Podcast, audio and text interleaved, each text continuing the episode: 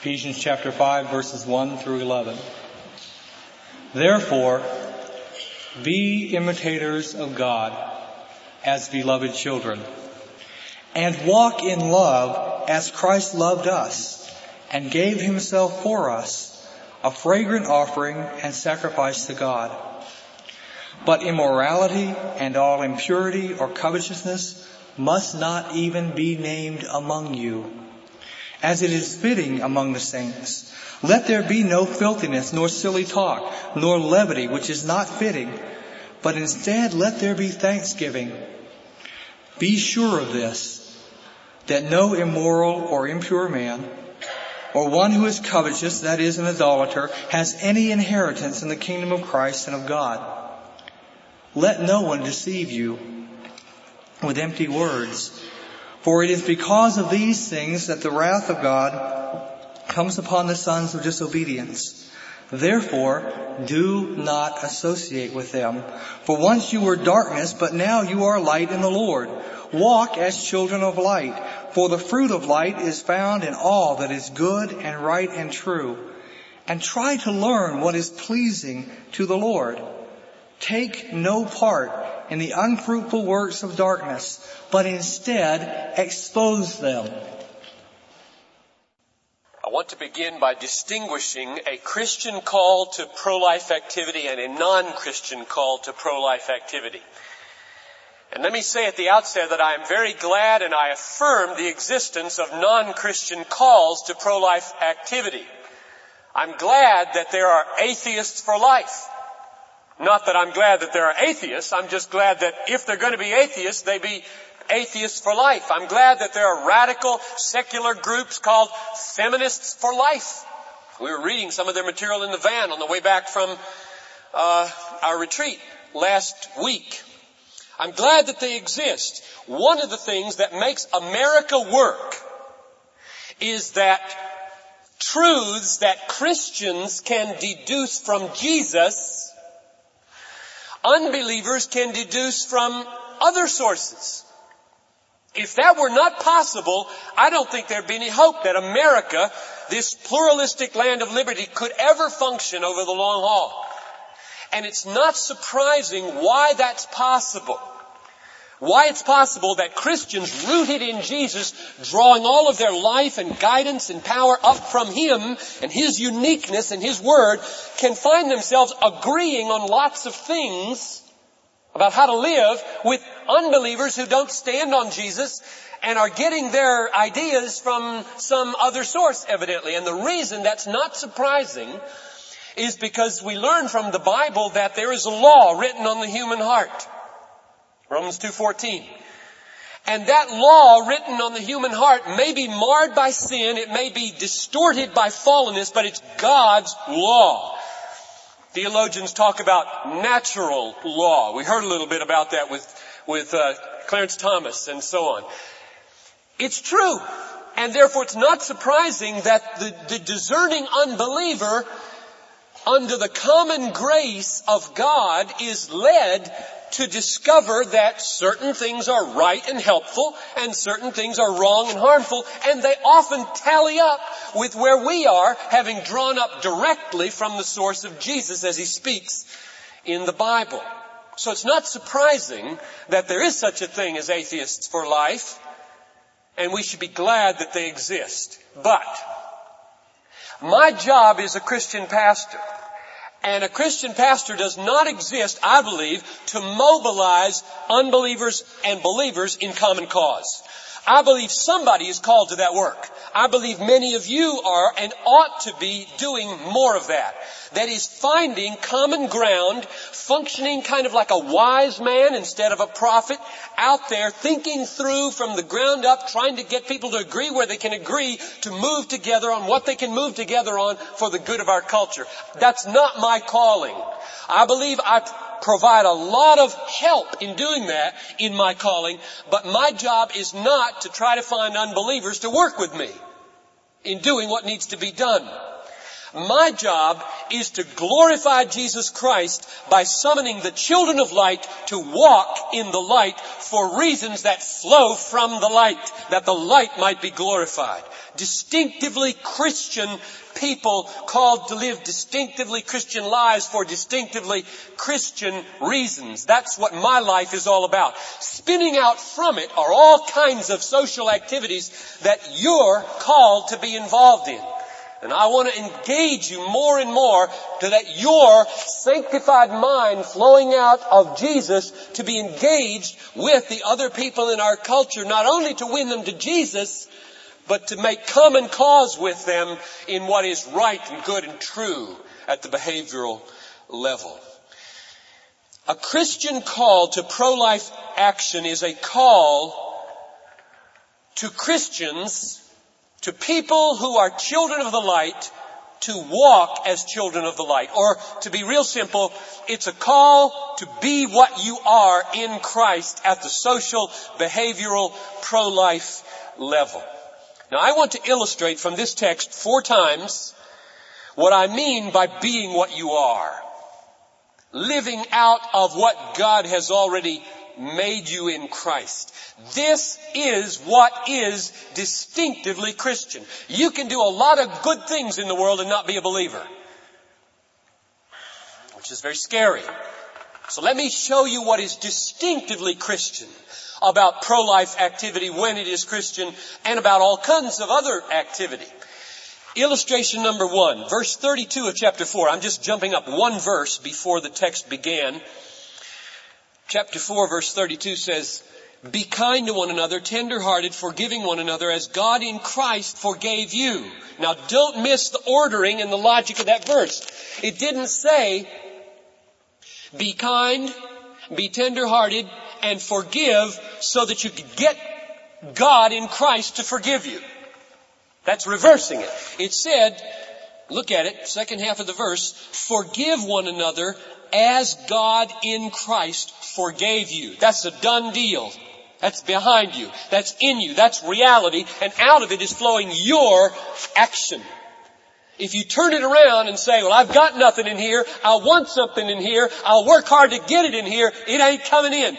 It's not Christian to do it that way. God will not be manhandled like that. God is free. He is sovereign. He is gracious.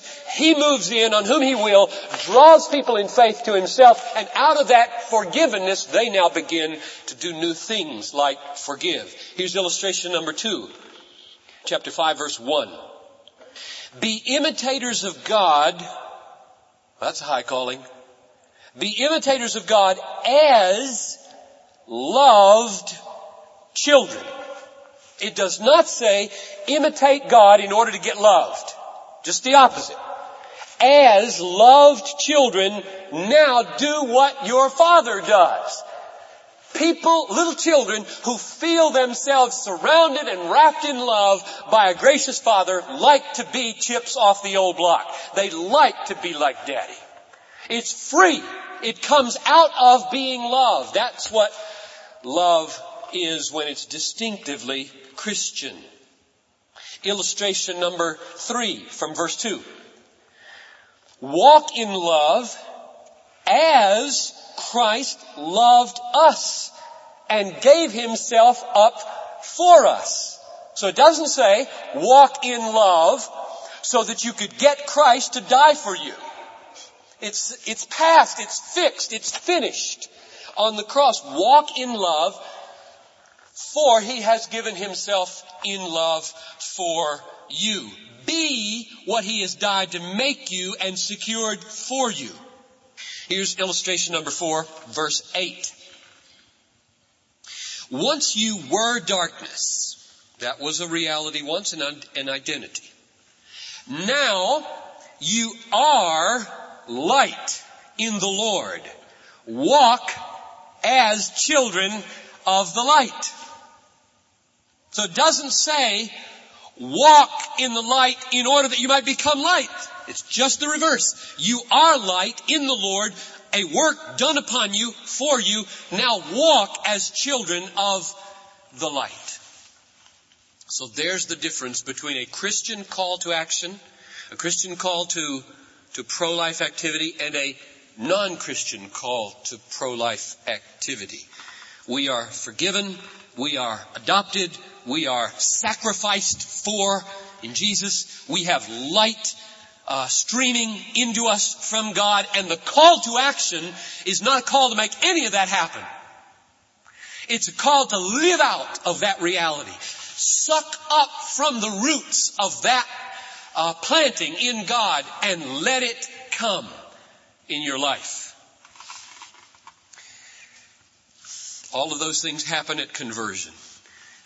When the Holy Spirit moves on a person, convicts them of sin, humbles them before the Lord, and they find themselves drawn out to embrace Jesus Christ and love Him and trust Him, cast their lives upon Him, and count on everything that God is for them in Jesus, at that moment, when they embrace Jesus by grace, they are loved, they are adopted, Christ is for them, they are light, and now the rest of the story is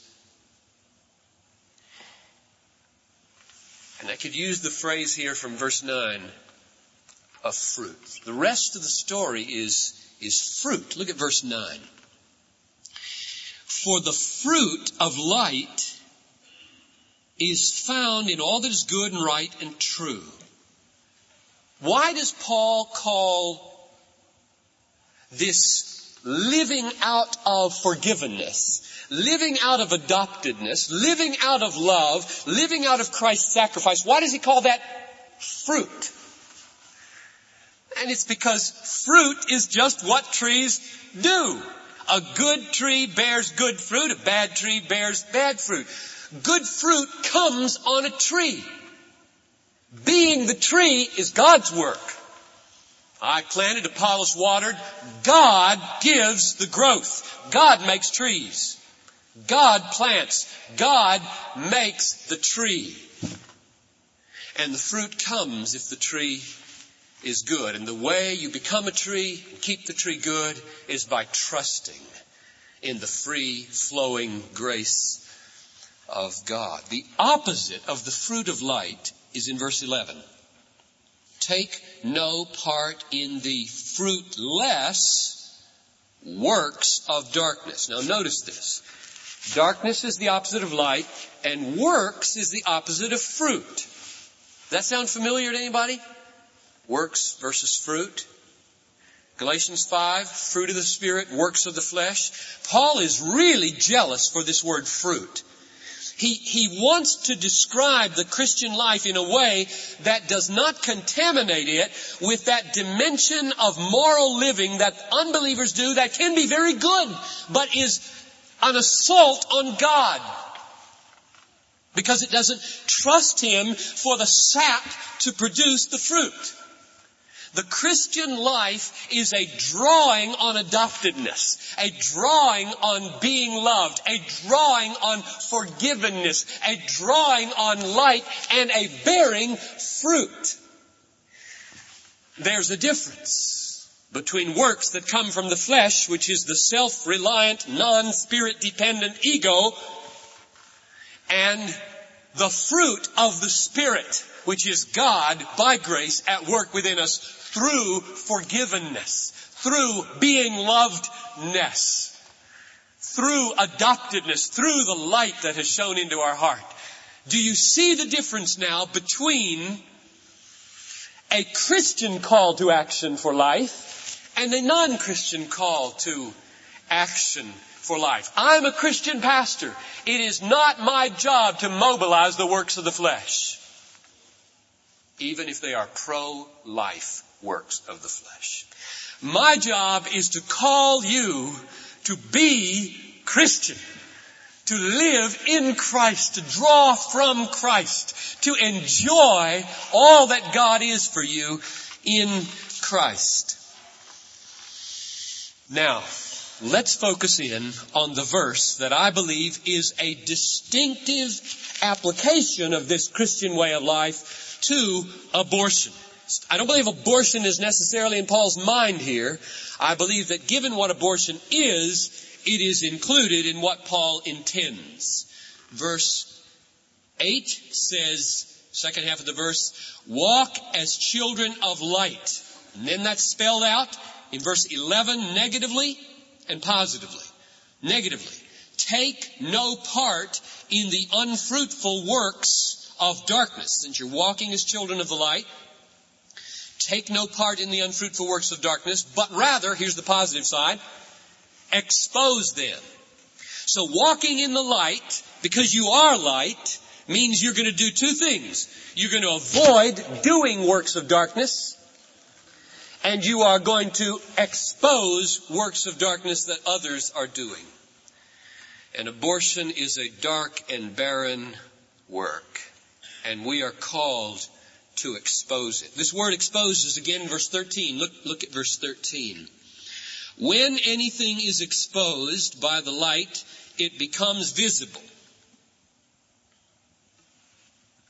When anything is exposed by the light. So here we are, walking in the light and letting our light so shine before men.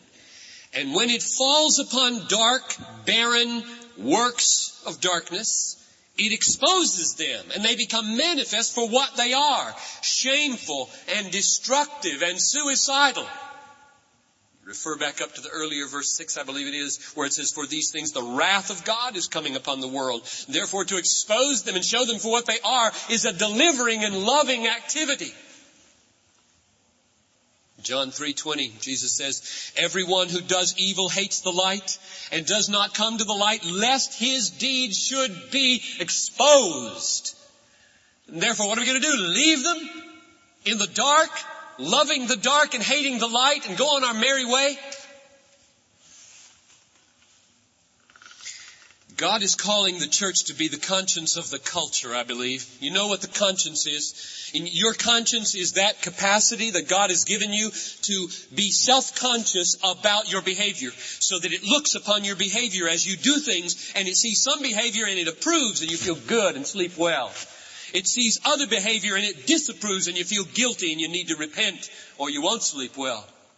Conscience is a blessed gift from God. And the culture is given a conscience. And it's called the Church of Jesus Christ. And if we don't assess the works of the world, approving some, disapproving others, who will? I hope you feel the force of this because it is radically different from the passivity and the moral withdrawal of so many believers. So many fundamental, conservative, evangelical, Bible believing Christians have what I would call a sheer avoidance ethic. That is, oh, I know what the works of the darkness are and, and what the unfruitful works of the flesh are. You betcha. And I don't ever do those. No sir. Avoid, avoid, avoid, avoid, avoid. That's my life. Big deal. That's half the Christian life, according to verse 11. That's the first half. It's an important half. I'm an avoider. I don't think I ought to be involved in any works of darkness. I believe in an avoidance ethic. But when that's all you give to this world is a moral withdrawal so that you can keep safe, you've only lived half the Christian life. Because the second half of the verse, and it's the one on which the emphasis falls, is do not share in the fruitless works of darkness, but rather even expose them.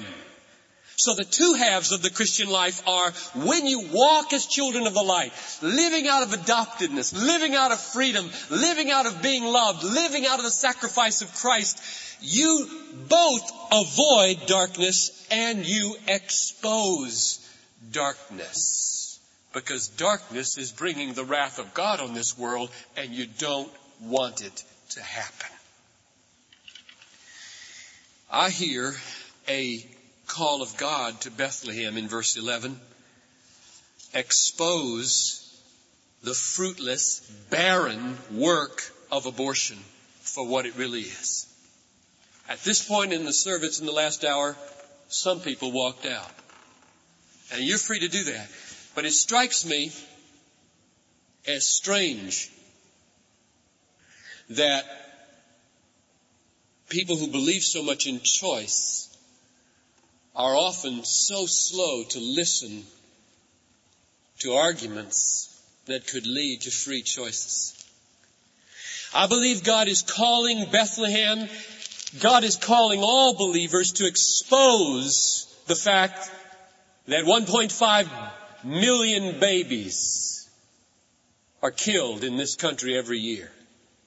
And that since Roe v. Wade in 1973 in one moment overturned the conscience of 48 states, 27 million of them have lost their lives. I believe God is calling us to expose the fact that 30% of all the babies conceived in this country die by abortion. I believe that God is calling us to expose the fact that in the little pamphlet called Yes Neon, distributed to high schoolers in this city, under the section on abortion, which is very positive, they are told this. Medically, it is advisable not to seek an abortion or get an abortion before the seventh week. Which means that if young teenagers follow the counsel that is offered them medically, they will not get abortions before the eighth week. And do you know what is happening by the eighth week? The heart has been beating for a month. There are measurable brain waves. There's a response to touch. There's a little grasping of the hands. There's swimming in the amniotic fluid with the arms. There are distinct arms and legs and sexual organs. And mark this. Those things must, not may, must be present before medically is it, it's advisable to rip them to shreds with an aspiration machine.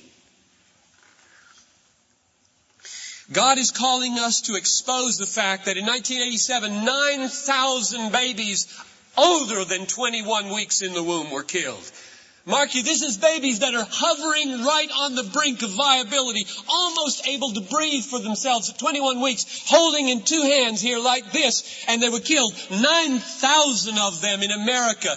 And the media will spend weeks on 62 dead people under a freeway in San Francisco. Not once in 20 years will they mention 9,021 week old, almost viable human beings. Not once. 93% of all the media elite in this country are radically pro-abortion. We are called to expose the fact that in Minnesota, there is a fetal homicide law that makes it murder to kill an embryo or a fetus intentionally, except in the case of abortion. Which means, in other words, that it is unlawful to kill an embryo or a fetus unless the mother chooses to have it killed. And that is a strange and dark criterion for lawfulness. God is calling us to expose the fact that there is an inescapable schizophrenia, to quote Steve Calvin in our church, an inescapable schizophrenia in aborting a perfectly normal 22 week old fetus at one end of the hospital and doing intrauterine surgery on its equally aged cousin at the other end of the hospital. God is calling us to expose the fact that viability is not a criterion for personhood. Viability outside the womb is not a criterion for human personhood because you would not want your personhood or your right to life to be determined by whether you were viable without a, a, dialysis machine or a respirator any more than a baby should be called unviable and unhuman because he's dependent on a placenta which does exactly the same thing that a respirator and a dialysis machine does. Where do we get the idea that viability, that is non-dependence on a placenta for the cleansing of the blood and the giving of oxygen should somehow create personhood. God is calling us to expose the, the fact that, that size and reasoning capacity is no criterion for personhood. Almost all the abortions in this country are done on babies about this size. It's got a head, it's got little ears and eyes and nose and a mouth and feet and arms and little sexual organs. This is a baby. This is not a blob. This is not inhuman. This is one of us. If we were to say that size and reasoning capacities determine human personhood, then we would be free to take the lives of newborn children who are also a lot smaller than we are and also can't think very well when they are born. We are being called by God to expose the fact that genetically the human embryo and the human fetus are radically, utterly, totally, irreversibly distinct from all other animal life. And if they're just left alone and fed, they will grow up. They do not become something that they are not. They grow into the fullness of what they are. We are being called to expose the fact that when two legitimate rights are clashing. Say the right not to be pregnant and the right not to be killed. Justice demands that the greater right take precedent over the lesser right. That is the right that does not intentionally kill. We are called to expose the fact that there are tens of thousands of crisis pregnancy centers in this country full of love, full of compassion, and they are almost all free. Unlike the abortion mills that charge a plenty and charge the more the longer the baby's foot is. We are being called as Christians to expose the fact that in Minnesota there are no unwanted babies.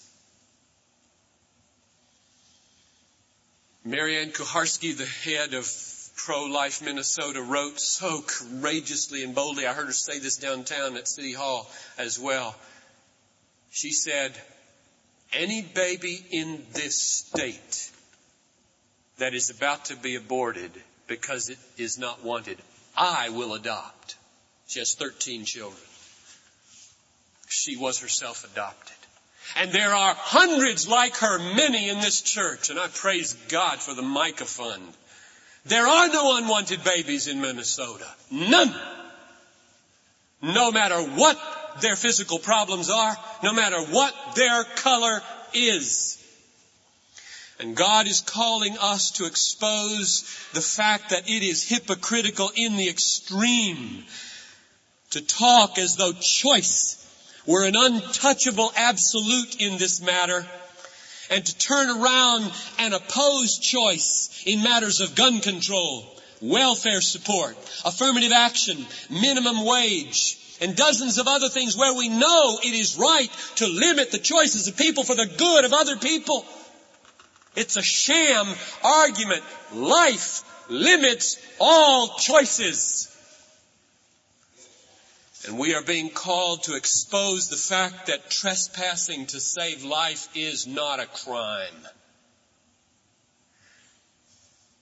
Trespassing to save a life is not a crime. Nor does it undermine the legal processes and the court system and the constitutional law of America. On the contrary, it endorses and supports the one foundational truth without which our laws are coming down, namely the inalienable right to life of all human beings. Where that right is destroyed, America will be destroyed. The Constitution will be destroyed. The courts will be destroyed. For there is no platform on which to build laws if life is negligible. The only law left is the law of, the law of raw individual choice. That is anarchy. And that is where we are moving in America if we do not have strong voices calling America back to the inalienable rights of the preciousness of human life created in the image of God. And therefore I close by saying this text, Ephesians 5:11, expose the dark unfruitful is a call to action at Bethlehem. It's a call first to conversion, to be a good tree, to let our roots be sunk in forgiveness, in acceptedness, in adoption, in love, in light, and to draw on forgiveness and mark this, those of you who have had abortions, and there's probably a dozen of you in this room right now.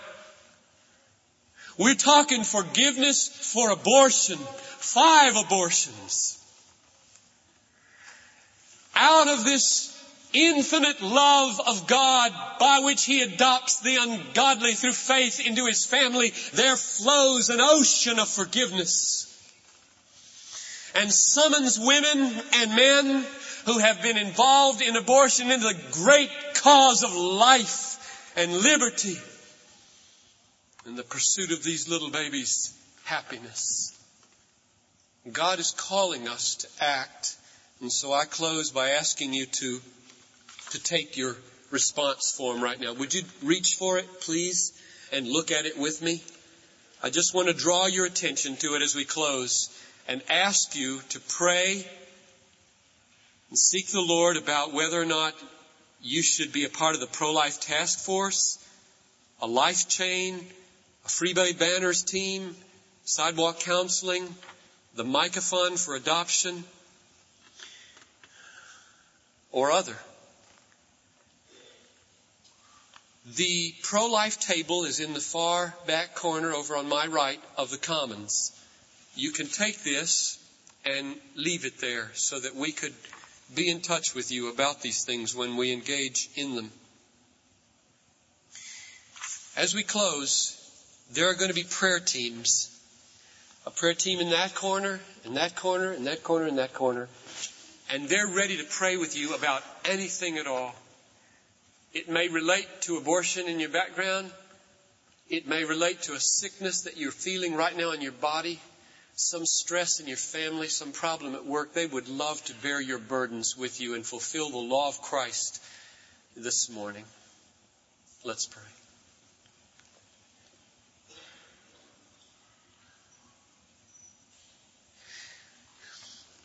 Father in heaven, I pray with all my heart that those who have felt the point of this message as a painful reminder of a dark deed would find that in that point is not poison, but healing.